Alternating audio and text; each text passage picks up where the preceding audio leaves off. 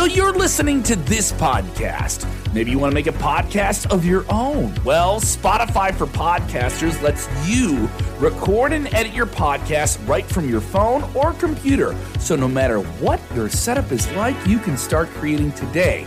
Then you can distribute your podcast direct to Spotify. Everywhere else podcasts are heard as well. Video podcasts are also available on Spotify. And if you want to take the conversations of your fans to the next level, you can even do Q&As and polls direct through that same feed. Spotify for podcasters. Get it now. And here we are. It is another Friday night. That means SmackDown is in the books. It is time for Smack Talk here on the Sports Sportskeeda Wrestling YouTube, Facebook, and Twitter channels. Rick Ucchino here as always, the wrestling legend himself, Dutch Mantell, and pinch hitting tonight for SP3. Staying on camera the whole time, the bearded wonder. It is Kevin Kellam, my inside the cra- or the inside cradle co-host. Uh, you can hear us every Thursday, but we are all here. Should I curl my mustache too? I can barely do that. That was that was you, Rick. yeah, yeah, see, yeah. Really, seriously. Uh, Dutch, one time I said that uh, that Rick's mustache makes him look like the guy in the Pringles can, you know, the Pringles chips. And, Yeah. and I don't, I don't think he was fond of it. I don't think he was fond of it. Eh. Who, who is the guy that's got the monocle? Who is that? It's uh, that's the dude from the Monopoly Man, the Monopoly Man. Oh, I thought you were talking about Mr. Peanut, but yeah, He have one too or no? Yes, he does. Yes, he does. He absolutely does. All right, we appreciate everybody who is in the chat right now. We're going to break down anything and everything that happened on uh, this episode of Friday Night SmackDown. But of course, as always, it is open rain when we're talking to Mr. Dirty D himself. If you have any questions for him, uh, Kevin and myself will be manning the chat, so make sure to get those questions in. I have one for uh, for Dutch coming up here a little bit later. But guys, let's dive into it here. We uh, I know we we I know we had some uh, issues with the first hour of the show. Dutch wants to get into that, but I want to start with some positives because this main event tonight for me was absolutely off the chain. Sami Zayn, Kevin Owens, Big E, Apollo Crews battling over for the Intercontinental Championship. They gave it a lot of time to breathe. We saw a lot of really great spots. This was just an absolute car crash tonight, Dutch. And then we get the surprise ending with Aleister Black appearing, debuting there at the end. First time we've seen him on SmackDown since October. He gives Big E the black mass, allowing Apollo Crews to retain his Intercontinental Championship. And finally, we we now know the answer of who uh, Aleister Black was targeting or who his first feud was going to be. It was right in front of our eyes the entire time. Big E is a perfect first opponent for him, and I'm really looking forward to this. Dutch, your thoughts on the main event, sir? Oh, it was a great main event, really. Uh, you got four guys in there, and they had to feel. I think they they went into the ring at 25 after, Mhm. including breaks. Still, they gonna be in that ring for 35 minutes, and it's live TV, so they can't lay around and take breaks. And other than the breaks, they they they cut out for TV. But good match, great match. Everybody worked hard, and uh, I, ha- I have no complaints about that last match at all. Yeah, absolute banger. Uh, it's a glaringly obvious thing of how much the timing of two hours for SmackDown just allows it to be concise. It's never too much. It's never too long. And it just seems like with their main events, they're able to really hammer down. Don't go anywhere. We got something for you. We have a main event on TV that you can enjoy almost every single week, if not a main event segment. And they they did they, they've done this now for weeks. They did this when Daniel Bryan was ushered out. You got maybe one of the best matches they've done all year round, whether or not it was on television or that. I mean, this was an, I won't say this is one of the best matches they've had all this year, but it's another sign of how strong the WWE roster is in the mid card, how strong they have guys. They could pluck any of those guys and get them ready and have them be ready for Roman Reigns. It, it's an I was I'm not making it sound negative, but I'm like SmackDown is so much better than Raw right now. And it's it's so much better than Raw. It's, it's not even funny. It's glaringly obvious right now in of terms of how much those guys benefit from that stage, that concise, never too long, just right uh, amount of presentation. And the chemistry was real. Everyone in there was was kicking ass. And I don't mind Aleister Black kind of coming in and being the spoiler. They, they built him up for a while. And Dutch, you were saying they're pushing it. They're pushing it. They got to get him out there. They got to they got to pull the trigger with him and, and take him out of his little spooky world and have him fight. Well, he did three weeks of uh, pre-taped promos, Mhm. and he missed one week, which was good actually because he'd almost get old before he got there. Right. So And I'm like, uh, I'm like Rick. He did that interview tonight, which I didn't understand at all. He's talking the father and something, and and I, I'm I've even tried to read read the closed captioning, which also they need a new typist because that's everything. So if you, if you read it, you're not going to get it. So, but I this is what I find wrong with a lot of these shows that have the two hour limit or the three hour limit, but Raw's not so bad because sometimes Raw goes over. See, everybody knows, and we all know that that show is going to be off the air at 10 o'clock, correct? Yeah, 958, 10 o'clock, something like that. Yeah. I wish they would try one time, and they, they'll never do this. But why don't they just say, we'll bring you the finish of this match? They've never done this before. We'll bring you, we're out of time. We'll bring you the finish next week. Now, you're going to have a lot of bitching about it, Oh, yeah. but you kind of take away the thought that this might not end in right on time. And I've always, but but I remember I used to work in territories years and years ago, and they would say that they would end the end the show with the match in progress and say they'll bring it next week, and the people didn't mind it. Now the times changed. I understand that. Yeah, because they kind of did that um, late last year. They they they had a, a cliffhanger with Randy Orton and Alexa Bliss where he was getting ready to set her on fire, and then they just they literally closed out the show, and then they immediately went to Raw Talk on the network. Like right after that scene ended, and they didn't even like conclude it there. They just said, "Oh, we'll find out what happened next week, whether or not Randy Orton set Alexa Bliss on fire or not." And yeah, people kind of lost their minds on that one. It it is kind of a different thing. They I don't I don't know how well the cliffhanger would work, but you know, you have you do have these post shows that they said, "Hey, look, uh, you want to get people to tune into Peacock or onto the WWE Network." There's no reason to say, "Hey, look, you want to watch the conclusion of this match? Head over to the WWE Network right now, or head over to Peacock, and we'll we'll carry it for you there." You could do that as well. You know what I do see developing, and everybody else does too. It's the Usos and Roman uh, and Roman Reigns. Oh yeah, because browbeating Jay so much. And everybody can identify with a bully. I mean, the guy, he just beating him up. And I think when they pull the trigger on that, and I don't think they'll pull the trigger on it till maybe uh, June 15th, maybe. Or June, uh, what is seven days from the 15th or whatever it is. But the Oh, week mean- before, they go to Houston. right. So July 16th is that first show. Yeah. I think they'll they'll pull the trigger right before, or maybe maybe do it in Houston. But I think that's would be a great place to have it. So I think they're going to Texas first. This is my opinion. They're going to Mhm. Texas because they've dumped that mask mandate and Mhm. it's wide open for a while. I think the next place they'll go is maybe Florida because it's been wide open here the whole time. And then think- 25 dates 25 dates and they've committed to 25 dates through labor day so they could say hey maybe we'll pull back a little bit after labor day but i mean this lines up with what nick khan the executive of the company number two guy in the company said to variety the week of wrestlemania wrestlemania is a standalone thing once we're back on the road we are back on the road I think they wanted to see what happened. You brought up Texas. Texas had that large Canelo boxing fight. They had 70,000 people at it. They've been running with the Texas Rangers. They let other people get out there before they did. But in terms of full touring, you, you're thinking Texas and Florida. yeah, and Tennessee too, because it's just a wide open state. Mhm. Well, I- by the time July 16th rolls around and they get back on the road, I think I think all states are going to be open because us here in Ohio, all of our stuff's getting lifted on June 2nd. So I mean, you're going to see a lot of states that are just lifting all of the health mandates. And by the 4th of July, rolling into the 16th when they start touring, I think all of these states are going to be wide open. So it's going to be interesting to see uh, what uh, what 25 cities that uh, they, they choose for their first dates. I did try to reach out to some people I know here in Cincinnati. I couldn't find out if uh, they were coming to the Queen City or not, which kind of ticked me off. I'm hoping that we get there. pick some cities or states, what would you pick? I'm sorry, say that again. If you had to pick some states for them to choose from, what would you pick?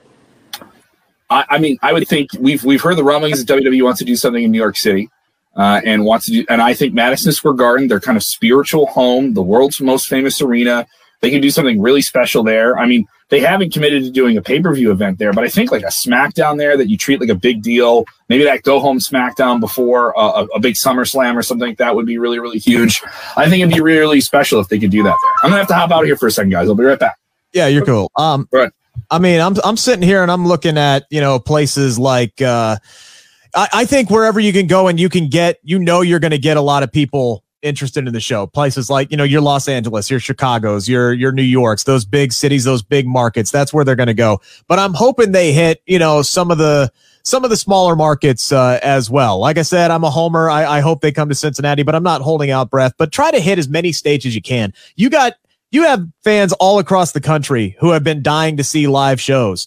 So I mean, don't don't keep it into just you know three or four states. Try to spread it out as much as possible. Now I get uh, you know travel logistics and things like that. It's it's going to be an adjustment. Th- this is going to be a big adjustment, Dutch, for for the talent because they're not used to staying in one spot for this long, and now they've been in Florida for 14, 15, 16 months, Yep. and now they're getting ready to go back out on the road again. That's got to be a major league adjustment here. Well, that's going to kick their butts. They won't be happy, but they they they probably will when they see people there. They, I think they may be tired of being in that that virtual atmosphere that they've been in. It's been, they've been in a cage for eighteen months. That's what they've been in. Yeah, pretty And much. Is out there waiting for them to come out and be live, and I think they're uh, they're dying to hear some actual actual noise from real fans. Do you think there's going to be a greater demand for WWE live events just because people haven't had them in a long time? Do you think I think so. maybe those casual fans are like, yeah, WWE's in town. I didn't go last time. Maybe I'll go this time. Do you think there's just a greater demand in general to go and see these events? And especially, you know, people have been waiting. Do you think more fans are going to buy tickets? Yes. And I think the kids want to go and they're saying, hey, daddy, mommy, I want to go. I want to go. I want to go. And they'll take them. And, mm-hmm. and of course, they'll enjoy it too because WWE, they do put on a good show.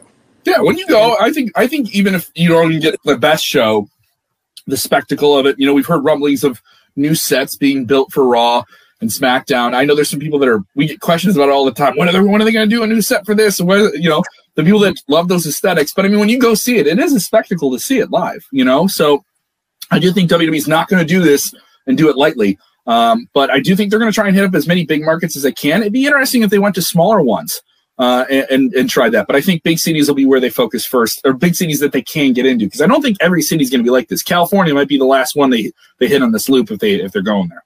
Yeah. Um regardless of where they go, this is this is great news. You know, this is this is what we've been waiting for. I think we we all kind of got that taste of of the live crowd again with WrestleMania 37 and then it was like boom, right back into the Thunderdome and it's like, all right, the the piped in crowd noise sucks. Can we get back to to live fans uh, to to getting uh, back to that that natural environment uh, for people and uh, I'm I'm I'm looking forward to this. This was a great announcement today. And Dutch, I'm looking forward to that July 16th show. That first one with a live crowd. Holy gosh, you know they're going to make that thing special. I don't care if it is 2 days before Money in the Bank. Fly us down there and let's do it live it- right there in the arena. And they have to kick us out right after this. we, We've done it before. Drinking We've done it before. drunk, and then they try. They got to kick us out. So They, dude, that was uh, that was night two of WrestleMania. We are literally walking out of the state. It was it was Jose and it was JTG uh, who were doing it. We were literally walking out of the stadium, being kicked out by security uh, with with one guy holding the camera and me steering him around the corners as as we were getting thrown out of Raymond James Stadium. It was hilarious. It was a great time. let's talk about that first hour. Did you guys like it? I thought the the first hour kind of dragged a bit. I did think the the introduction of Rick Boogs was was was uh, kind of fresh, but the second hour is where it was at. You had a lot of fresh uh, segments there. You had them. Roman Reigns opened the second hour of the show. I'm kind of surprised they didn't open the show completely with him or get him right there at 7 p.m. beginning of the show. 8 p.m. Eastern. I was surprised by that, but uh, a second hour show way better than the first hour for sure. way, way better. And the the lineup of champions, it just laid there and looked at you.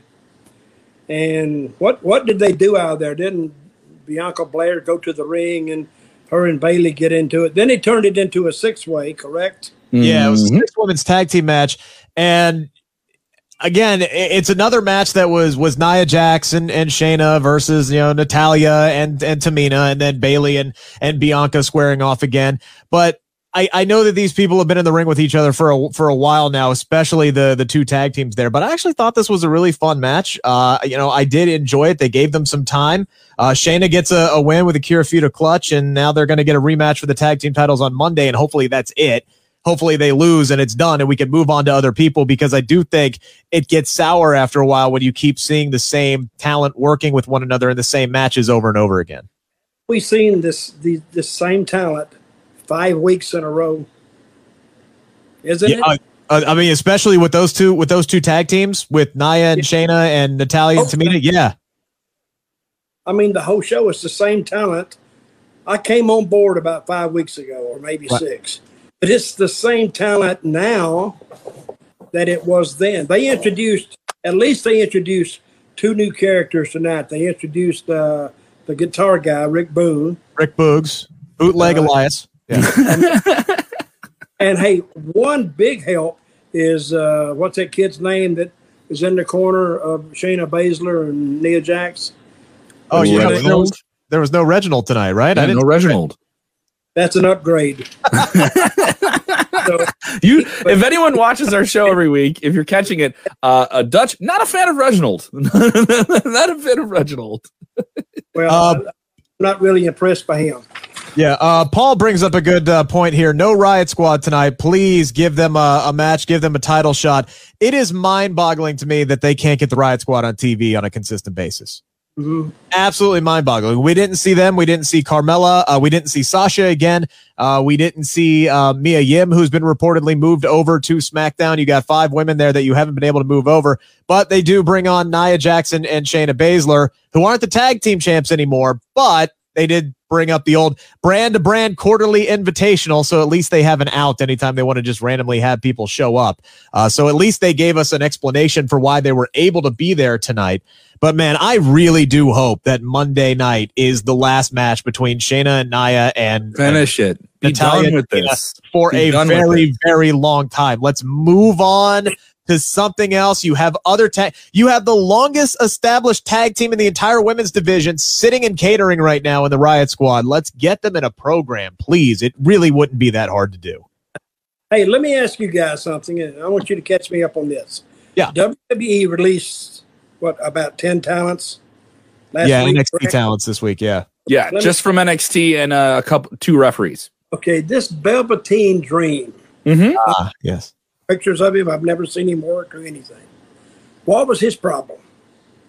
Uh, Velveteen Dream was accused, uh, though though none of it has been uh, legally legally brought up in court, of having probably in, inappropriate conversations with uh, with underage people. Uh, and, and and it's debated of whether or not he knew they were underage. It was debated about whether or not it was doctored stuff. There's been a lot of back and forth on it, on, and it's strictly on social media. He has said that the, the like he's not guilty of anything. The company definitely put him on the shelf when this was happening. On top of that, it's been reported that he had some other legal issues that are completely separate from that, that there was some type of like physical altercation he was in at some point in 2020 or the end of 2019. Uh, and that became an issue. And then he had an injury. So it's three different things going on outside of him doing anything in wrestling. And we haven't seen him on television since December. So, um, you know when you when you cut a guy you haven't seen him on tv in a long time it's easier to do that. Uh, but then there's a different situation with one of those cuts like alexander wolfe who was on television on tuesday night on nxt he got beaten up by his former faction and the next day he's cut by the company. His his uh, his contract was up in the middle of june though. Mm-hmm. yeah but so he said about the uh, velveteen dream that he was hard to work with. Is that true or no? Yeah, that that was the other thing is there were, you know, reports that he was unprofessional backstage and, you know, kind of difficult to work with and a lot of things. The which is you know, obviously everything there was a lot of baggage that came with Velveteen Dream and it it it's a shame in the fact that the guy was was so damn good. Like this was a guy that was pegged by John Cena as like one of the next big guys in the company. Mm-hmm. I think he's only like 24, 25 years old. The guy has everything that you want in an all-world talent, but he came with all of that baggage and he just basically pissed his career down the toilet at this point. I don't know anybody who's going to touch him right now. Do you think he'll be back though? There, there's always an opportunity for that. I mean, uh, I think you you saw the way. Make a comparison here. Uh, Enzo Amore was red, red hot when he left WWE. I mean, he may have been very controversial and rubbed people the wrong way, but he was moving the needle. People were talking about him. They brought him over to uh, 205 Live just to boot beef up that brand, but he was still red hot. He was still making people mad, but moving the needle is moving the needle, right, Dutch? Uh, but then he gets let go because he's accused of something, and then it's found out that that that whole investigation is dropped but he got a, he got dropped by WWE because he just didn't tell them about it. Uh, I, we don't know Dream's interactions with WWE, what he did and didn't tell them, how they knew about it, how much it affected his current standing in the company. There's a lot that we don't know that people can speculate on. Uh, and on top of that, the other things that this guy was doing. But he's right. This guy was an incredible character. He had some of the, he had some of the better NXT matches in the last 10 years. He had a very unique character for this yeah. time uh, and a very div- uh, a very uh, strong, diverse character that was bringing a lot of different people. There was a lot of younger fans. I knew that when you talked to them about wrestling and NXT, that Dream was always on that short list. But once all these uh, once all these allegations came up, people really soured on him, and they really soured on WWE simply just not dropping him right away. But I think there's some legality with that. If they if they could or they couldn't do that, and then you open yourself up to you know reprisal lawsuits and all that different stuff. Let me ask you something. What happened to New Jack? What did he die of? A heart attack? Heart attack. That's what that's what his wife told a uh, PWInsider. Yes. And Don Kernodle too. You remember him, Rick? Don Kernodle. That's a name. That's a name I have not heard in some time, but a strong name, right, Rick? Yeah, I mean, honestly, that's that's one I'm not uh, I'm not too familiar with, to be completely honest with you. Hot with Sergeant Slaughter. Hmm. Yeah. I mean, he was an underneath guy. He was just a second or third match guy, and Slaughter took him and trained him to be like a military guy, they got super, super hot. So they ran the big show in Greensboro, and it was Slaughter and Kernodle against uh, Steamboat and Mark Youngblood. It seats about 20,000, turned them away. Whoa, for a tag match, too. For like a t- tag team main event? Had ever had in Greensboro up to that point. So, and it just shows you when you do something right, how it works. Yes. So, yes. And, and Slaughter took him and made him like a, a trainee and broke him into boot camp. And he, and sometimes you get heat by osmosis, just being with the group. Mm-hmm. And the kid picked it up. And he wasn't a great interview. He could talk okay, but it was, you know, Slaughter had all that heat to begin with, and it just rubbed off on Don Kernodle. Good guy, very good guy. I, I hated to hear that that he'd left us. So, yeah, it's been a it's been a rough couple of weeks uh, for, for, wrestling news. You got one more thing, Dutch? Yeah. What do you got? What's the deal with this referee Drake? What's his name? Wuertz. Wuertz. Wuertz. This is our weekly segment of Dutch Dutch's deal. What's Dutch's deal? What's the deal? Jerry Seinfeld. I'll explain. I'll explain. Uh, so Drake had had kind of uh, in de- like gotten deep into conspiracy theory issues in Florida with mask mandates. Uh, he was appearing on kind of video conferences with like school board meetings, uh, implying that it was uh, against re- religious choices to, to ask children to wear face masks at school, which was kind of, and he was doing this in the thick of the pandemic, meaning like there was no vaccinations yet. There was, there was like the regulations weren't there. Like he was very against it. He was uh, accusing school board people of like being in like, uh, child trafficking rings and and also doing this while wearing NXT gear while yeah. while wearing like company logos and stuff like that.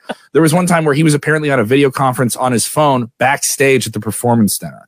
Uh, and then more news comes out this week that he walked out of a meeting that Triple H had last summer where he wanted to talk to the, the roster about diversity. There was the, there was a, a lot of like you know civil unrest with the different issues in Black Lives Matter, and he wanted everyone on the roster to know that diversity mattered in the company, that everyone had a place in the company, that everyone was special, and that we we respect that, and we we want to evolve and be a part of what's going on. And he apparently had a big issue with that. Uh, there was debate about whether or not he said something, you know, uh, but he was just rubbing people the wrong way left and right. Uh, and I at one point was suspended. So this isn't just like this was you know like this is like this is I guess the straw broke the camel's back, and then Drake got the boot. Uh, he did have a strong wrestling career before WWE and the independent circuit as Drake Younger. I don't know if he's going to go back to that.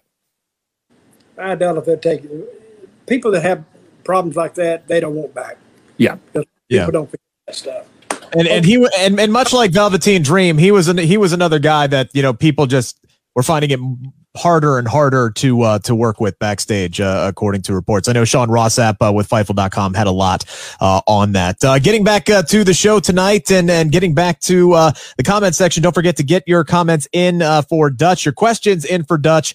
Uh, we will answer those throughout the show as we get them. Uh, Jack wants to know, so Aleister Black is officially back. That was the big thing. If you're getting caught up, if you uh, missed the end of the show tonight, Aleister Black did return, cost Big E the Intercontinental Championship, gave him a wicked black mass, allowing Apollo to retain. What push is he getting next? And that is the interesting thing because Big E has been pegged for a while here, uh, Kev, as like this big solo push. He's now kind of out of the Intercontinental title picture. He's been beat. Still looks strong in defeat because he had a lot of outside interference there when he had Apollo beat tonight. But now you get Aleister Black coming back into the fold who you don't want to feed to somebody right away. No. So you No. got two guys who you're trying to build up here now butting heads. It's it's a it's it's a it's a this it's a breaking point thing here. You, you know, Aleister Black comes in with a lot of heat, new new fresh take on his character. Big E had built up a ton of momentum as being a solo star on SmackDown, and a lot of people pegged him to be the next person to go at Roman. I'm Yeah. okay with this because I think even if Aleister Black doesn't come out on top of this, there's so many more compelling questions about him. He kind of has a little bit of that um, compelling. What's what's he going to do? The intrigue behind the Dark Father. A lot of fans love that stuff about the Fiend. They love the mythos that's being made while the while the character's out there week to week. You're on board with it. There's superhero fans. There's comic book fans that get Yeah. into characters like that, like they did with the Fiend. You people ask us when is the Fiend going to present Sister Abigail and when are they going to do this? They're creating their own worlds. But And Sister- kudos to WWE writing for doing that, creating something like that through through vignettes. And I think, go ahead, go ahead, Dutch. Hasn't Sister Abigail been hanging around for six or seven years? Yeah, and they've they've brought her back in different forms and like a hologram. And one time, uh, one time Bray just like put on some cloak and said he was her. That was kind of let's let's forget that ever happened. You know? Yeah, it But I mean- remember it was supposed to be Sister Abigail against the demon Finn Balor, and then they had to pull Bray from the match because he got oh, what was it? He got sick. That was Yeah. the night that, that Kurt Angle had to fill in for Roman as a member of the Shield because they both had this. They the They had a ton of they just had a ton of like really poorly timed injuries and like sickness and all that stuff. yeah. Yeah. it was a weird Yeah. show. But I mean, I with with uh with Black, I think that's the bigger thing about him is just like him spouting off all this spiritual gar- jargon and stuff like that. And Big E can maybe get past him, and Black will be fine. And that's a good way to keep them busy coming out of the summer. Because I think in the fall you always get that lull. You always get that lull in the fall.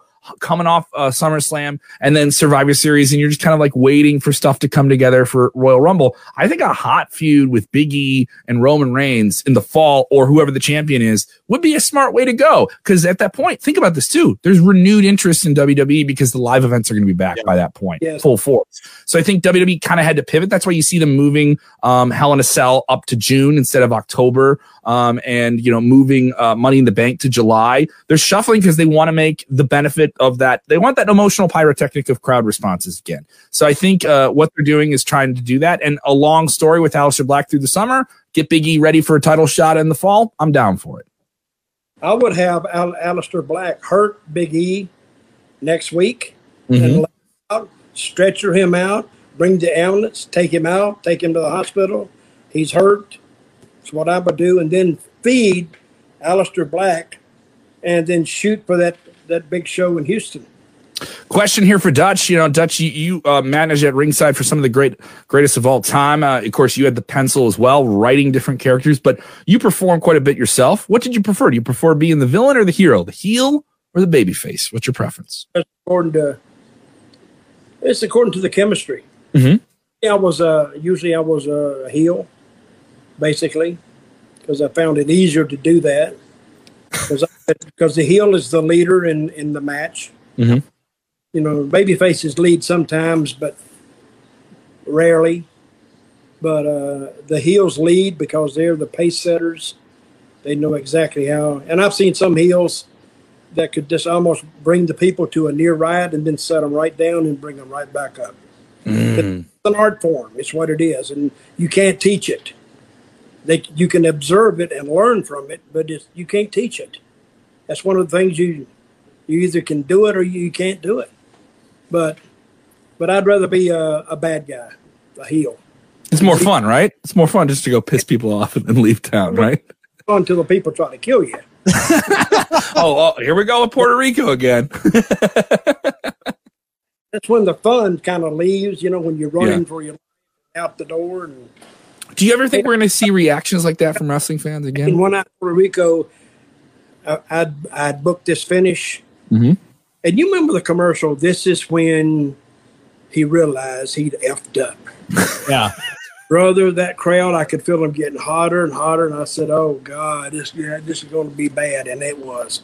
I couldn't leave the floor because they blocked me because we had like a little fence around the court, Mhm. and every time I tried, they they they crowd me in. So finally, I just had to make a run for it. Me and my manager. Well, the manager went down quick, and I tried to get through him, and and I went. Somebody tripped me, and I went down. Some guy kicked me with a, a boot right in the right here, right in the eye. Man, Hopefully it wasn't steel toads. I'm fighting three of them, trying to make my way around the corner. You know, security was non-existent. You're on your own in Puerto Rico. So I got around to the door, and if it hadn't been for Glenn Jacobs, who opened that door because he heard a bunch of noise out- outside the door, he opened the door, and they all looked at him like this, and he reached out and he grabbed me and he pulled me in. for that, I don't know. I may I may had a knife sticking at me. Oh, So Jesus. that's Do you, do you do you ever think wrestling will ever get back to something like that? the the business. Like that type of like chaotic scene? Do you, do you- I mean, because it, it creates for a better story. Like it makes it easier for you guys to get him back in the place the next time. But obviously, you you you it's so dangerous. Do you ever think it could be like that again? No. No. But but you can tell a story that the people Yeah. can get invested in and kind of believe. But I don't think you can make them mad like that anymore. Like that, they just because the you know we pull that curtain back so much. Mhm. They know it's produced and, and they know it's manufactured. so anybody who wants to, unless one of the wrestlers had messed with one of the fans' girlfriends or wife or something, they kind of get touchy about that stuff. So Yeah. but I don't think think it'll ever get back like that again. I was gonna say more more nowadays, like at least with the the live audiences, like their their revolt is to hijack a show. Yeah. Yes. Right? You remember when you remember when uh the night after Roman beat the Undertaker. Roman Oh. had him eaten out of the palm of his hand. All he had to do was stand in the ring and every couple of minutes just lift the microphone up to his mouth like he was going to say something and then pull it back down because the boos were so damn loud. That opening segment was 10, 15 minutes long, and all Roman said was, This is my yard now. And the roof blew off the joint with boos. The crowd will hijack a match now, but uh, yeah, I don't I don't know if they'll ever uh they'll ever get back to, to the way that was. And I'm glad you pulled this question up uh, mm-hmm. here, because this is where I was going. You brought up uh, Glenn Jacobs. Uh, we got a question here about uh, his uh, kayfabe uh, brother, Kevin. Uh, this is a question from Jack Lepisto. He wants to know, Dutch, you had some time working with the man who had become The Undertaker, Mark Calaway, years mm-hmm. before he ever donned that famous character. Mm-hmm. Uh, did you know he was going to be a good, uh, a big star when you were working with him back in Memphis? Oh, I knew there was potential was there. He's 6'10". Mm. And he's an athlete. And he's not stupid. He's got some sense about him. And he ended up going to, he wanted to go to WWF right away. And I told him, I says, and I don't know if he listened to me or not, but I didn't think that'd be a good move for him because I thought he would get, at the time, timing's everything. I thought if he had went then, he'd get covered up. I said, why don't you go to WCW first then let Vince see you. Because that's that's the whole uh, clue of getting Vince to agree with you is you have to talk to him and make him think it's his idea. You, give him an idea, and if he likes it, he'll start adding to it. Now it's his idea. Now he's probably more in the uh, the mood of you know doing the angle. So I told him to go to WCW first, let Vince see you there, and then go. So, so I remember we were in Nashville, and that was when the territories were dying. Nobody was making any money, and Cornette was in. He was in Atlanta, and I, and Mark wanted. Uh, Mark wanted to go to Atlanta, so I picked the phone up. I called Cornette, and it, we he it, we were just lucky because I think Sid Vicious had just got hurt. He was teamed up with Dan Spivey. Oh yeah, yeah. And Sid got hurt, and he was looking for another. What do they call the? What were they call skyscrapers or something? They were skyscrapers. Yes. Okay, and they were looking for another big guy. And I said, I got a guy. He's perfect for you. He's six ten. He said, let me talk to him. This was like a Wednesday. I said, okay. So he talked to him, and he said, can you start next Monday? And he said, yeah. So he got hired on a Wednesday to start the Monday past there, so he was on his way. And good Wow. point. He deserved it.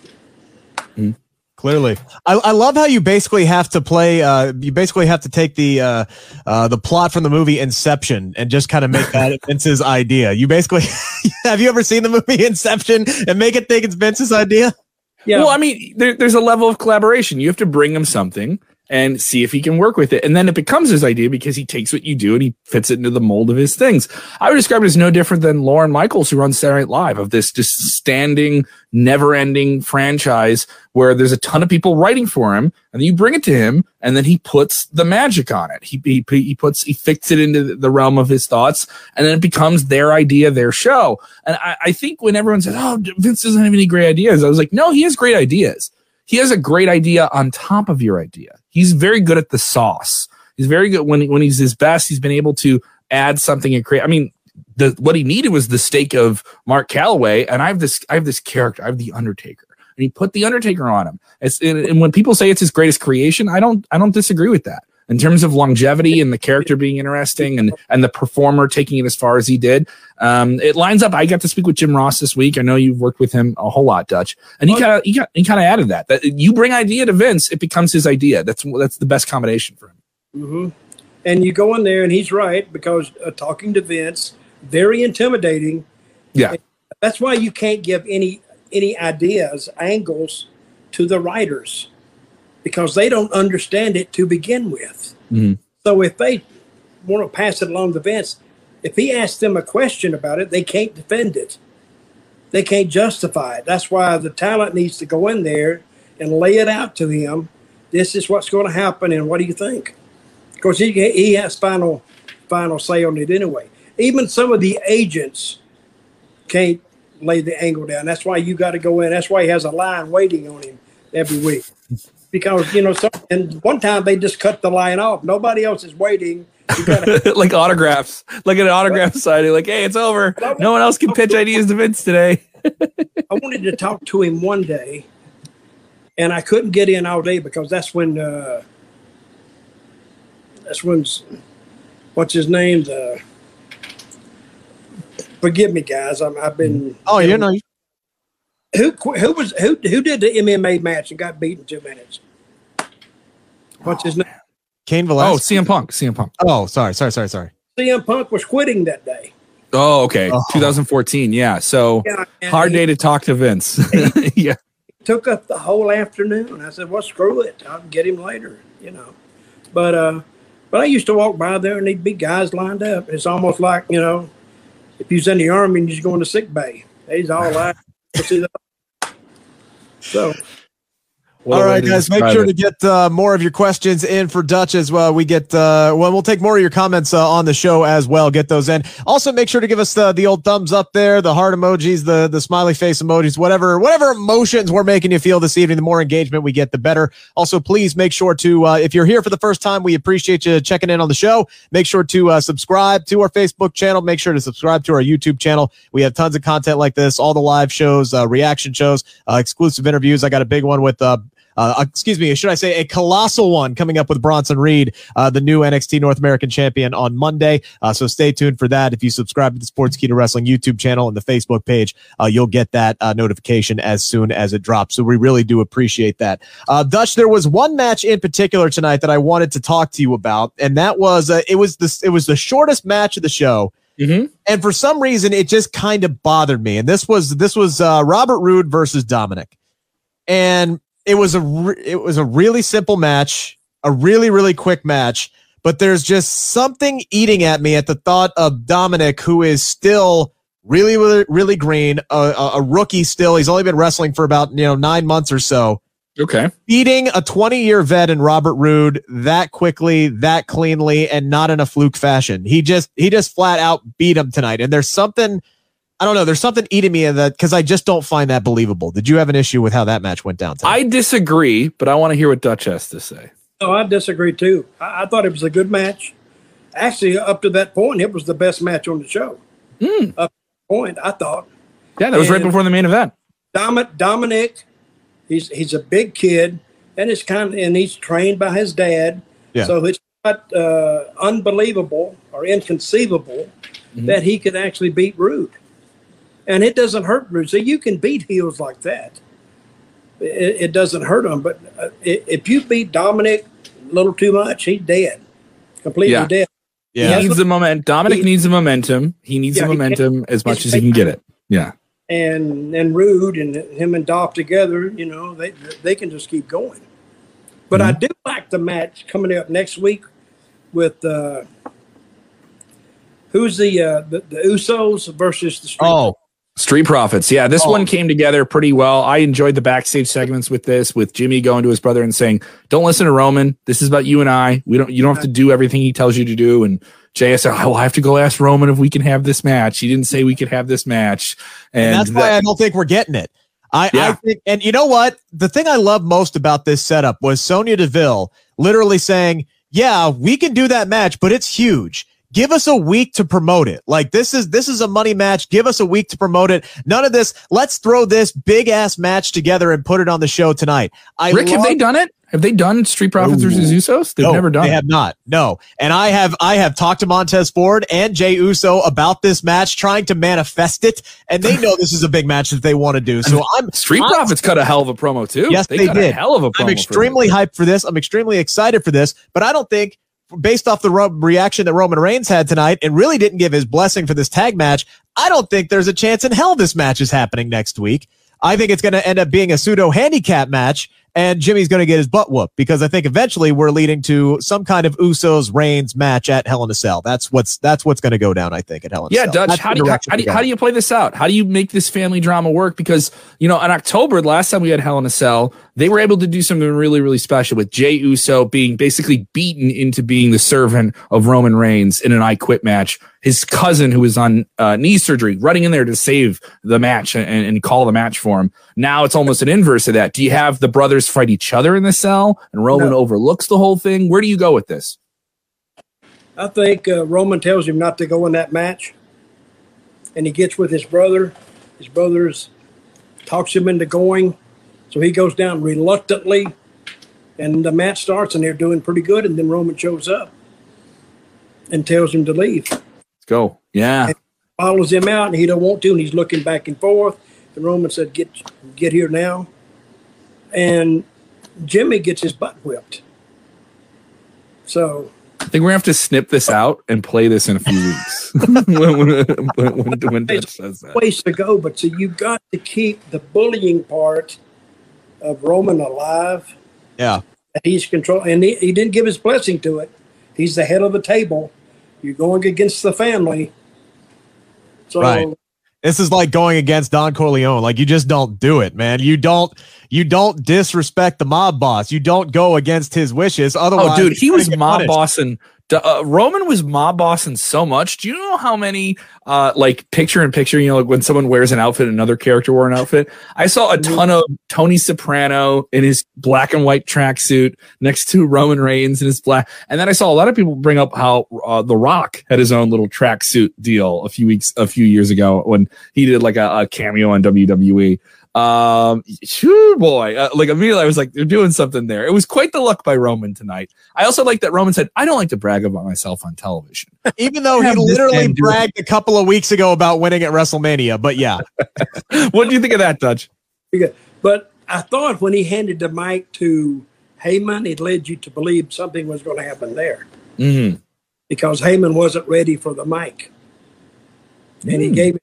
Did you feel that? A little bit, yeah, a little bit. Maybe maybe Roman throwing a curveball to his his, uh, his, his backup guy. If, if Lesnar comes back, and that was your idea, right, Rick? Uh, yeah, that, that, I think that's a natural thing to bring Brock back and have them fight over Paul Heyman. See, They don't it's even need the title in that situation. Just have them fight over Paul Heyman. I don't think they're fighting over Paul Heyman. I think Paul Heyman is fighting with himself where he wants to go. See what I mean?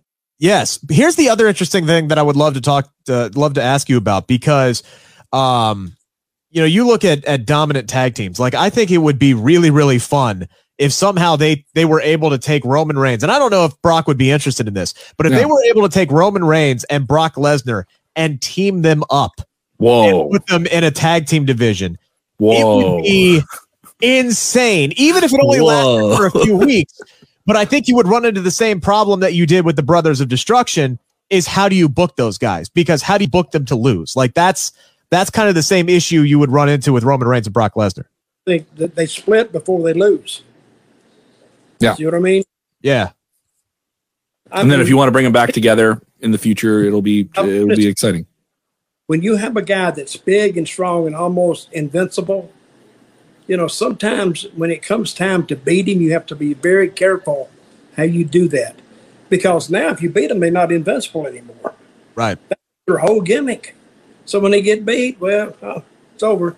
Yeah, that and that that's that was my biggest issue with the the Goldberg Fiend match that we saw in Saudi Arabia is you literally had a guy who took more punishment than any character in the history of professional wrestling and just kept coming. Dude literally survived an execu- an, an, electrocution from Seth Rollins to win the Universal Championship, and then he goes up against Goldberg, eats two spears, a half-ass jackhammer, and one, two, three. It's over in two minutes. Like it just it doesn't make any sense. And yeah, you kind of k- kill the allure of the character that way.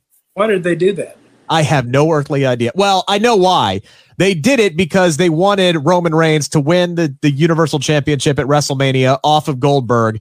And that was 36. And then Roman left like literally two days before the match was uh was booked. And we ended up getting Braun Strowman winning the Universal title off Goldberg. I, I need Dutch's take on this. We have the Roman Reigns promo. He gets interrupted by Cesaro with his arm in a sling again. Uh, and then Cesaro gets attacked by Seth Rollins, who attacked him at the pay per view this past Sunday. I thought that was a great pay per view. Zombies aside, you guys have heard me rant about that all week. um, but I thought that was really strong. I didn't mind Cesaro losing. I thought he had a valiant effort, and that's okay. It reminded me of a New Japan uh, finish where there's like the villain is strong enough where he can beat the hero, but you still love the hero, and it made Cesaro more important. What do you think, though, here, Dutch, of Cesaro and Seth Rollins is kind of like the side picture, you know, where we thought we were going to have more of Cesaro coming at Roman, and they keep going with uh, Seth Rollins. A fun little beatdown with him, too, where he kind of went back for that third dip and put him on Those his eyes, man. Those cr- Yeah. nobody does crazy eyes like Seth Rollins does. It was Yeah, great. He, he did he did them well. I'm, I'm I would have to really think about that one because I think they've almost uh, reached their limit to what they can do. I mean, you can go some gimmick matches, but I don't know how that. They put him in the cell. Do they put? Do they put? Do they put? Do they put Cesaro and, and uh, Seth Rollins in the Hell in a Cell match? Wouldn't hate it. Good.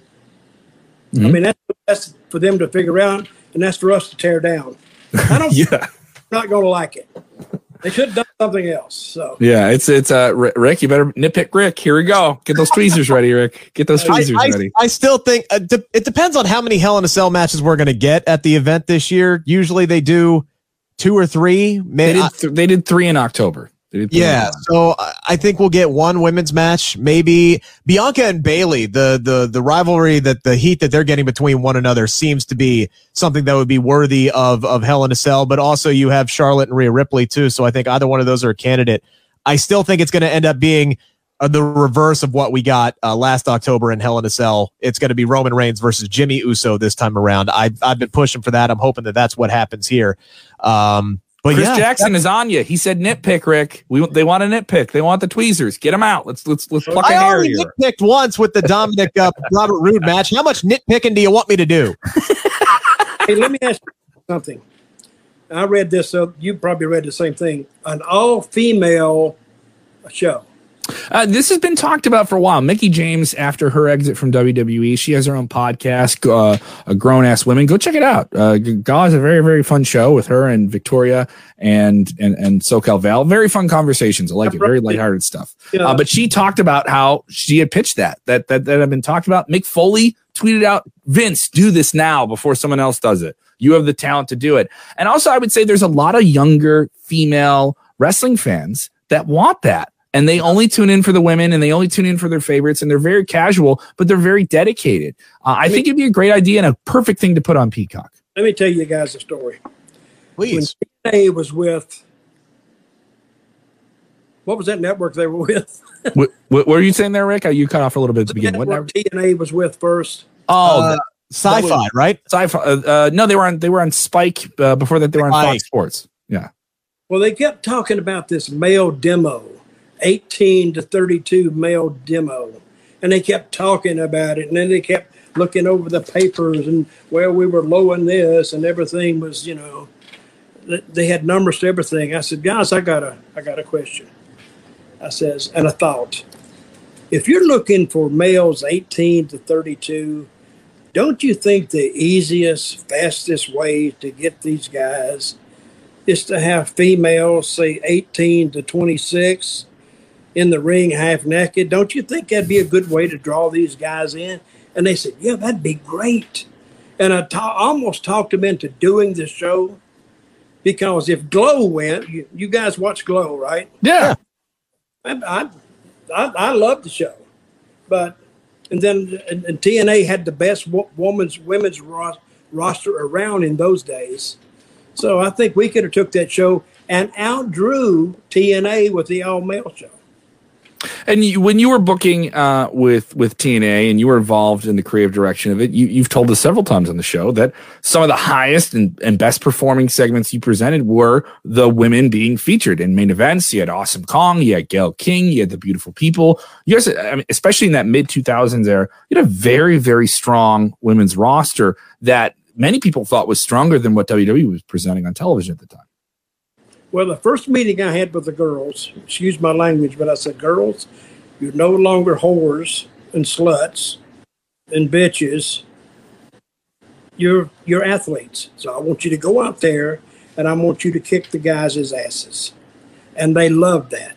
And they went out there and week after week after week after week, they uh they turned in the that's what kept TNA in the game for about two years at least. They kept drawing the highest segments on the show, which of course added into the to the other segments, brought that average up. But they never really got the respect I, I don't think that they deserved. And you know, I had too many people trying to. They threw one girl in there that couldn't. I think Booker T's wife worked with it. You remember that match? Her name was Jenna something, I think. Oh, uh, they they had the, they had the reality TV star. They would have the cameos and different stuff like that. Yeah, That I've seen on TV. Just horrible. the worst, the worst you've ever seen. Oh, it, well, probably not the worst, but it was damn near close to it. So, but anyway, So uh, so W if WWE did that all female show, you you brought it up. They have the depth to do this. They've built up this talent for a long, long time. And also, you mentioned, as you said, I you went you went to the women you had in the roster. You're no longer this. You're athletes. You're going to go out there and you're going to kick ass, and we're going to take you serious and present you that way. WWE took their time to get there. Obviously, they saw, oh, we can do this reality show with women. Women want to watch strong women be strong, and Mhm. they're going to come in and follow our show. I've been to WWE events the last five years. There's a lot more women at those shows. There's a lot more than there was when I was in high school and college. in their, in their in their prime, it was all male. It was an all male show Mhm.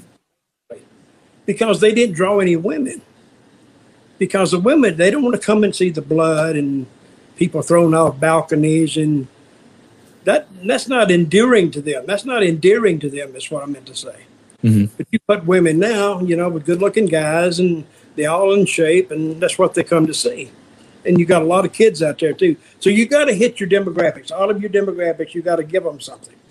One thing I think that WWE doesn't give them uh, that I used to give them, I used to give them like a comedy match or a comedy, set, you know, to get the people to laugh and loosen them up a little bit, and and the kids could identify with it.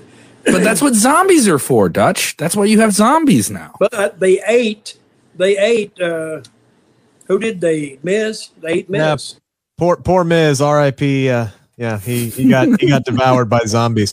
But uh, you know, the thing that I like about the idea of of the all women show is is like you said, Kev, is they have the depth there. I mean, as, as Paul brought up, I, I pulled this up a couple of times. We we I'm haven't sorry. seen, we haven't seen Carmella on TV uh, a whole lot lately. We haven't seen the Riot Squad. Uh, Mia Yim reportedly moving over to SmackDown. We haven't seen her. We got one women's match tonight. Now, granted, they took up a large portion of the show, and again, I thought it was a fun match, but they still found a way to shoehorn two Raw superstars in there, and we had five women on the SmackDown roster that we didn't get. You look over on Monday Night Raw, we haven't seen Nikki Cross in weeks. Uh, before they were released, we we barely got anything uh, to do with the with the Iconics. You have a lot of women in NXT who aren't on TV every week. If you if you took a broad scope of like what they do with main event, how they tape like two or three main event matches before Raw, if you just did that, if you book, if you before each main show recorded a match for an all women's brand in front of a live audience, you have the the LED board so you can change main event. Turn turn main event. I mean, main event's a syndicated show. It's mostly on uh, international television deals, and you can get on Hulu. I, I would turn that show into an hour for women every single week, just Yes. women in the ring and women's angles, and make that a show that's You- only you on Peacock. You yeah. can record a show using Raw talent, a show, a, a match using uh, NXT talent, and a match using SmackDown talent, and you could get them all on TV and give them their own their own show to do. And you re- out on the road, you can mix and match these matches and turn it all and uh, edit it into one show. I think it would be a really easy and really smart thing to do, and I think that, that that's a show that would catch fire. Yeah, and I think getting the women away from the men and just letting them have their own platform, it feels special. I don't think it would get old quickly. I think it would be fun for a very, very long time uh, because it would just it clears the air. It just lets it be one thing that it is, and I, I think I think that would be exciting. I would want to watch it. I would want to watch it. So Roode and uh, Dominic bothered you tonight, Rick? Again, I think it was just the way that that Dominic won, just winning that clean with the frog splash. I think I don't have a problem with Dominic winning the match because you know you like you guys said he's the one that needs the momentum. He just won the tag team titles. You're trying to build him up. That's fine. In a one on one match where there really wasn't a whole lot of outside interference, I would have rather have seen him win with a you know a schoolboy roll up or, or or something like that, and not just flat out beat Robert Roode that easily that quickly. Um, I mean, he really kind of control. It was a quick match, but Dominic really kind of controlled the whole thing. Like it was really, It was a it was a good match. yeah. I'm I'm not saying anything from a technical standpoint was wrong. I just, I don't know. The the it, it just gave me a weird feeling. I don't know. It was it, it's just me. Sometimes I get these things. It's not that big of a deal. I understand where you guys are coming from, though. Wait a minute, I'm gonna write this down. Rick hated Dominic. Morning. Bet you moron, why did you do that? In, in, in Dutch, it's it's Uchino. That's U C C It's actually you, Chino. You keep saying. Uchino. How do you say Oh, what a- that? Eugeno or Eugeno? you, Uchino. Chino. Euge- Okay, I got. You Chino. That's how it, that's how it's said. People have been saying it wrong my whole life. It's it's just kind of second nature for me to go whatever, close enough. Uh, we do have uh, we do have one match that uh, we didn't talk about tonight, and it was a match that we've seen now three weeks in a row. But they made it feel different tonight because of the debut of Rick Boogs. Uh, Hmm. Interrupts uh, King Corbin tonight. He plays Shinsuke down the ring tonight. Uh, he provides the distraction that lets uh, let, lets Nakamura beat uh, King Corbin with a roll up, and he walks away with the the crown again tonight. I think this is a really interesting uh, way to kind of to put some new shine on Shinsuke Nakamura, who's been a guy that they just have not used a whole lot in the last several months. Uh, even when they put titles on him, they didn't really do a whole lot with him. But all of a sudden now he's got this this interesting little angle with with Rick here and an interesting little partner and a guy who can bring him down to the ring.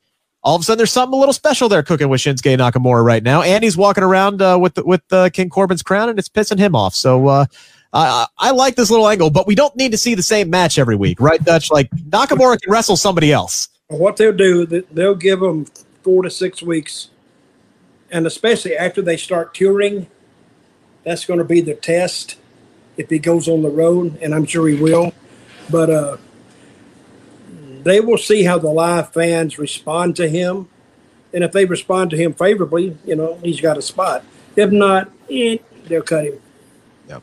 Uh, we got a great question here from uh, Mason Clark. Uh, Dutch, if there's one guy or gal in WWE right now that you could manage, What? Mason, Yes. Mason Clark. okay, I don't know. he uh, the question is if there's one guy or gal in WWE that's uh, on television that you could manage, who would you like it to be? Who would you want to work with and why? Uh, a girl, Guy Anyone, or guy or gal, guy or gal. Oh, I'd have to think about that. It wouldn't be King Corbin, I'll tell you that. It wouldn't be her. or- it, wou- it wouldn't be uh, Shayna Baszler. It wouldn't be her either. Well, who comes Uh, to mind? Who who do you think like? Oh, we could do. I could do something fun there. Like Girl you ever? Girl that they cut, I would love to manage her, and that would be Chelsea Green. Mm, mm, mm. Where would Now, you go there? Why Try and reel in the crazy. Try and reel in the crazy. Yeah, we had her in TNA. We did a wedding angle where she got left at the altar, Loved it. and it messed her up so bad. And she kept coming out with her makeup. Oh, and The hot people mess, dude. The hot mess was so fun. It was so much fun. loved her, and she could say anything. She could do anything. And right before I could really get the heat on her, they it, it was decision was made. Oh, let's put her back in wrestling clothes. I said, if you, if you do that, she's gonna look like everybody else. She's the hot mess, uh, Laurel Van, Van Ness, and that was her gimmick, and she was great at it. Oh, So- and it was so. It was some of the best stuff that Oh, that was- Impact had. Like one of the that- best characters. One of the best characters. Oh yeah, came that was good, good stuff, and easy to book, and you could do anything with her. Mhm. And then that's the type of person you want to really say. You want some girls to get heat on them. If they do something to her, that makes people mad because she has a connection and chemistry with the fans, and they'll want to see her. They'll want to see her get even. But I love the girl. She's a good girl, and uh, uh, and she got a great story too she didn't really want to be a wrestler, but she started getting into it in college. And I think she went somewhere, she's from Canada too. She went somewhere and then ended up. And I told her, I said, You'll be in the WWE someday. She said, Oh, no, I won't. I said, Oh, yeah, you will. So, and she was there, and I think I think she'll be back. I really do. Yeah, I, I- do think I- she. I yeah, I think she's I one of those people that will find her way back to WWE at some point, especially staying healthy. She had some bad luck with injuries. She had some real bad luck with injuries while she was there. I mean, the debut match on SmackDown, she breaks Right. her wrist. in in the first two minutes of the match. Just Yeah. Absolute uh, heartbreaking on that one. Uh, Dutch, I had one question for you. Uh, tonight, I was randomly followed on Twitter, which, by the way, you can follow all three of us. Our Twitter handles are right here on the uh, on the screen, spelled out uh, as they see. But tonight, I was randomly followed on Twitter by one Jeff Jarrett, and I think that has a lot to do with uh, you tweeting out my name uh, earlier. So I appreciate that when you were pimping the show tonight. So in honor of uh, Mr. J E double F. J E double R double T, whatever the hell it is. When, what is your favorite Jeff Jarrett story? Oh, I bet you. I bet you got. s- Oh, I bet you got some really good ones, Dutch. Come on, you, you worked. You worked some time with him. can't tell my favorite Jeff Jarrett story. Brother, he is he's a lot of fun and he's funny and you know and I you see I've known Jeff since he was 14 years old. And you know when I met him? When I was working in Nashville and he used to and his grandmother promoted shows. You know, she would do Nashville and Evansville and Louisville and he used to go and sell concessions. So that's how I met him. And he was 14 years old. And then we got him into the business in Memphis. And his first match in Memphis was against a guy named Tony. I can't even remember his last name now. But it had so much heat on that match. And Tony hadn't won a match since construction of uh, the Civil War. he went out there and he had more heat. And every time he touched Jeff and Jeff come back, the place went nuts. So but Jeff's a, a good guy, and uh, I'm glad he's following you. He follows me too. Good guy. Yes. Uh, great, great man. I got to speak with Conrad Thompson. Uh, we we rolled out that interview this week, available on our YouTube channel, our Facebook Watch. Drop that in our podcast feed as well. If you guys haven't subscribed, we're available on Spotify, hopefully on Apple sometime soon. And of course, Jeff uh, going into the podcast game himself uh, recently with My World, uh, launching under the Ad Free Shows banner. So good on him. And I think he's doing really well with it. Yeah, they they opened up and they had like hundreds of thousands of listeners like right away. There's Right away. Seven five billion people in the world, Whew. and 7.2 billion have podcasts. yeah. So so you know, including us, including Yeah, us, Kev. including us. So we're all fighting over the other 300 million. yeah, because uh, Kevin and I got together four weeks ago and decided, you know what, you know what, the world really needs another wrestling podcast. Needs another one. It needs it. another one. Yes. So we debuted that uh, three weeks ago. It's the Inside Cradle. Comes out every Thursday at 8 p.m. Unless we have technical difficulties, then sometimes it'll come out at 9:15 or 10 o'clock. But Thursday night it drops. Thursday into Friday. We'll get you through the wrestling weekend. It'll cover the whole weekend. It won't feel out of place after SmackDown. We cover all the big topics, one hit. If you're like, oh, they got too much, I just want one thing. This is the way to go. It's it's it's all hits, no shits, one podcast. Did you know tonight, Rick? I didn't have any trouble getting over here. I just came right on. I know. I'm so proud of you. You're you're learning how to work the Google on the internet machine. It's amazing. Yeah, yeah, yeah. You had no SeaWorld whales getting in your way, splashing you. It was good. You're ready to go. Orcas or anything. I came right over. And you know how I did it? How? I read the directions. it, it, it worked. Always read the instructions. Touch the way you said that was like when it's like an infomercial, like it's a made for TV product. It really works. so anything else talk about, guys? Yeah, uh, we, we have a, a, probably a late arrival to the show. Wanted to know what we all thought about uh, Mr. Aleister Black uh, returning tonight. Again, he did show up in the main event, took out Big E. Just to sum up, I find this very, very interesting. I'm happy they brought him back after four chapters. I really thought that they were going to continue this story out for a really long time before we saw him again. And then when that bright light popped up, I didn't think it was going to be Aleister Black. I'm sitting here going, now who the hell is this? Like Aleister Black was the furthest thing from my mind. And then when he showed up, my jaw literally dropped and, and hit the floor. I'm really, really intrigued about this match, uh, this this rivalry that he has decided to start with Big E. I'm interested to see why he decided to go after Big E, and hopefully we'll find out next week. But Kev, uh, yeah, I'm I'm excited to see Aleister Black back on my TV screen. That's for sure. Mm-hmm. I don't understand the white light though. Yeah, that was different. The way they introduced him, where there was like this glaring white. And there's definitely it's definitely one of those things I think they can only kind of do in the Thunderdome in terms of a controlled light, like that type of thing. I don't know what that would look like in a crowd. Yeah. Um. And and the way they shoot it, you know, would it be as distracting? I do like that they're trying to do in terms of presentation things like that that they can only do in a closed set, uh, you know, setup. Like they did that with Rollins tonight. Like the, the way they were pulling him out, the way he ran and jumped over the barrier and everything like that. Those are things you can only do on a closed set. That's why uh, Hell in a Cell got moved from October to a few weeks from now because it'll look better on TV. They can shoot it from every different angle. There's no one around them. You know, uh, I'm okay with that. If they did Hell in a Cell in a closed set show with only a few people in the future, I'd be fine with it if it was just like that too. You know, if you're not driven by tickets. You know what I don't like? I don't like the interviews in the back. Mm. I just don't like them. You want them in front of the crowd, in front of the screens, well, and everything like that. Necessarily, but you know, it just looks weird. Mm. I mean, all of a sudden they find the girl in the back and they do the interview. Mm-hmm. You know what I would like to see? I would like to see an, an announcer. Gonna take it back to old school. No, in front of the ring or in the ring, and let him interview the guy. I've, I've always thought that because WWE they've only been doing it for 30 years. I've only had like a few years experience doing with AAW in the Midwest and working with a handful of people. I don't mind working with like the backdrop and the set like that because we can do multiple takes and we can we can we can find it right where we want it if we want to. Yep. Uh, but I've always enjoyed it in front of a crowd. In front of a crowd is just special. There's something unique about that. Well, in front of the crowd, I think is, I think the people they would enjoy that because it's live. Mm-hmm. When it's live, you can get anything. So Remember how uh, they used to do those interviews in the middle of the ring, and the announcer would call them out, and hey, what do you think? And what do you think? And I think that adds a little more realism to it, if you can even do that, if that's even a factor anymore. I mean, but, when you get live fans back, do as much as you can in front of the crowd. Really, like, embrace that as something special. I, I think people are more prone to tune out to something on a TV screen than something that's right in front of them inside the ring too.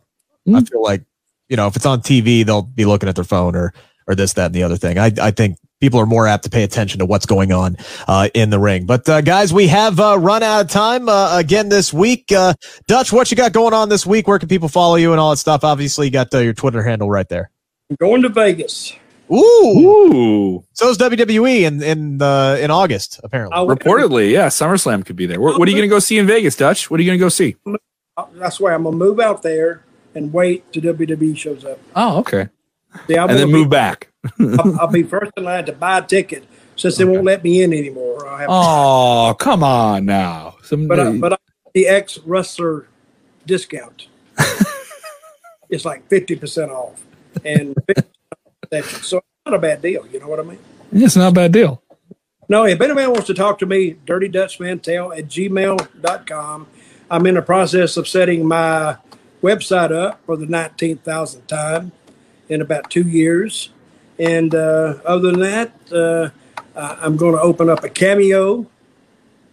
You know the cameo thing? Yeah. Asked months ago, do you want to do one? I said, yeah, I'll do one. And guess what? I still hadn't done it because I just, I'm doing crap and they said, "Hey, you want to do this or not? We got this special deal now," and, and they keep on. But I think they've kind of slacked off now. They said he's too hard to work with. I'm probably the Velveteen Dream going because I'm too hard to work with. So anyway, hey, hey fans, if you got a question for me, uh, email me. I'll, I'll email you back, but I don't got nothing else to do. Kev, you got a ton of crap going on. What's uh? Uh, I, I have I have a lot right now. I, I am uh, truly rocking on air like a way I've never done before. Uh, Monday through Friday, you can catch me mornings on WQLZ.com, a great rock radio station out of Springfield, Illinois, 6 a.m. to 10 a.m. Then I jump over to Rockford, Illinois on the X Rockford.com. Thank you for writing that down, Dutch. It's the X Rockford.com. Uh, and so uh, you can catch me on air five days a week. And then obviously here all the time with our live news streams right around 5 Eastern, 6 uh, Central, uh, no, 5 Central, 6 Eastern uh, with Top Story of the Day, which we do on Facebook and YouTube. You can check those out on demand as well. We just did a breaking news one today about WWE's live events t- returning in July. and of So course, you you, work two radio stations, Two radio stations back to back, Monday through Friday, and then I'm doing this right after it. Yeah. and there's no problem with doing that, right? Oh, they're, they're both under the same company. They're both under the same company. So it's just, they're owned in different cities. What yeah. kind of music they play? Uh, just rock music. We're doing Aerosmith, Green Day, Metallica, all that fun stuff, and then they I get to say silly stuff before the songs come on. I, I, I'm a fan of it. It's uh, quite enjoyable. Uh, it's been a real fun time. Thank you to Midwest Family for having me uh, do that. I'm appreciating it. Uh, and again, guys, you can follow me on Twitter at Rick Ucchino, spelled like you just see there on the screen. Rick's on the radio. Rick's Rick's breaking news on the radio. I'm the yeah, I on am. the radio. Uh, You know if who you care about if you care about news in Cincinnati, you can tune into 700 WLW, the nation station, heard in 38 states. I am the morning co-anchor. It's the highest rated news radio station in the country. You can There you me- go. Come on, Rick. You're more over than me on the radio. What are we doing here? Why are you holding back here? I'm sorry. You said WLW. Yeah. Mhm. Oh, that's a big station. That's a huge station. Yeah. Sound like Rick. What? Michael Cole, Mm, doesn't he? he does. See, No, I I've been working with Rick now for months. I I haven't I've not seen a comparison. We're No, right on I'm- after SmackDown. I don't even make that comparison. Dutch, I'm gonna have to send you some of my play-by-play, uh, my my, my in-ring commentary, and you tell me how much I sound like Michael Cole. I might have to send you some of that. really? Yeah. You sound like him. I Yeah. think you're better than him. Mhm. Okay. Seriously. Watch out, Michael Cole. Here I come, baby. I'm going to be doing these matches for JCY videos. Follow them on Twitter, by the way. That's where you can get all my uh, my commentary. Maybe one day this year I'll make my in ring debut for JCY as well. It all depends on what Jimmy Yang will let me do. Uh, but uh, you know, I love working for uh, for him. I love working for that company. It's uh, been giving me a lot of experience. And uh, again, follow them on Twitter as well. JCY LLC. Fightful Pro Wrestling checking in. I care about news in Cincinnati. Hell yeah, you do, Sean Ross Sapp. You can hear us straight down there in Lexington. I know where you're at. Appreciate you tuning into the show there. So um, you can also hear me on ESPN 1530 doing some uh, some Bengals reports uh, as well. So uh, guys, uh, great show tonight. Appreciate everybody. We made it, Kentucky. huh? How far are you from Lexington, Kentucky? I'm about two hour drive. You ever go to the wrestling shows down there? I have not. No, I've not. I don't think I've ever actually stepped foot in Lexington. I've been to Louisville, but not Lexington. Whoa. You Louisville. never been to the arena. No, I have not. It's on the bucket list. I want to go. Memphis was started going there, and they would we would fill half the half the place up. Oh boy. We'd get about eight thousand people. I mean, it was, you know, Lexington's not that big. No, it's not a big city though, but that's a big crowd for a city that size. Hurting off half of it and be full. So, good, good, good wrestling town. Really, really good. I'm excited to talk about good wrestling towns again. When we start seeing people get back Oh, out yeah. on the road and Start stuff touring like that. again. Absolutely. Yeah. Well, they weren't good after I went there. but, but went there originally, they were like great. And then I'd go there a couple of times and guys would say, I don't know what happened to the town. It just it, it went crap. And I'd look Got the Dutch touch. Now it's not the same. I'd kind of hide over in the corner, but see, I can kill a town. We used to have a joke in the good. I can kill this town in three moves. Guy said, I can kill this town in two moves. Two moves. I say, okay, kill this town. This is the kind of content you only get here Friday nights Yeah. on the Sportskeeda Wrestling YouTube, Twitter, and Facebook. Uh, make sure to join us back here next week, 10.05 uh, p.m. Uh, Sid will make his triumphant return. Uh, he is back after three weeks off. Kevin will be here as well. Uh, So it'd be great to get SP3 uh, back on the show. So we'll, the gang will all be here. And then uh, the first two weeks in June, I'll be gone because I have uh, I have a bachelor party and a wedding I got to go take care of. So I'll be off for a couple of Fridays. But Kevin will be here driving the ship, and we'll be back full force. You know when? July 16th for damn sure when we are back live doing Ooh. live crowds again on the road in Houston. That show is going to be nuts. I absolutely guarantee it. What a great weekend. I can't wait to recap that show. I can't wait to come back next week with you guys. We will be back right here on the Sports Sportskeeda Wrestling YouTube, Twitter, and Facebook channel. Have a fantastic weekend, everybody. See you guys.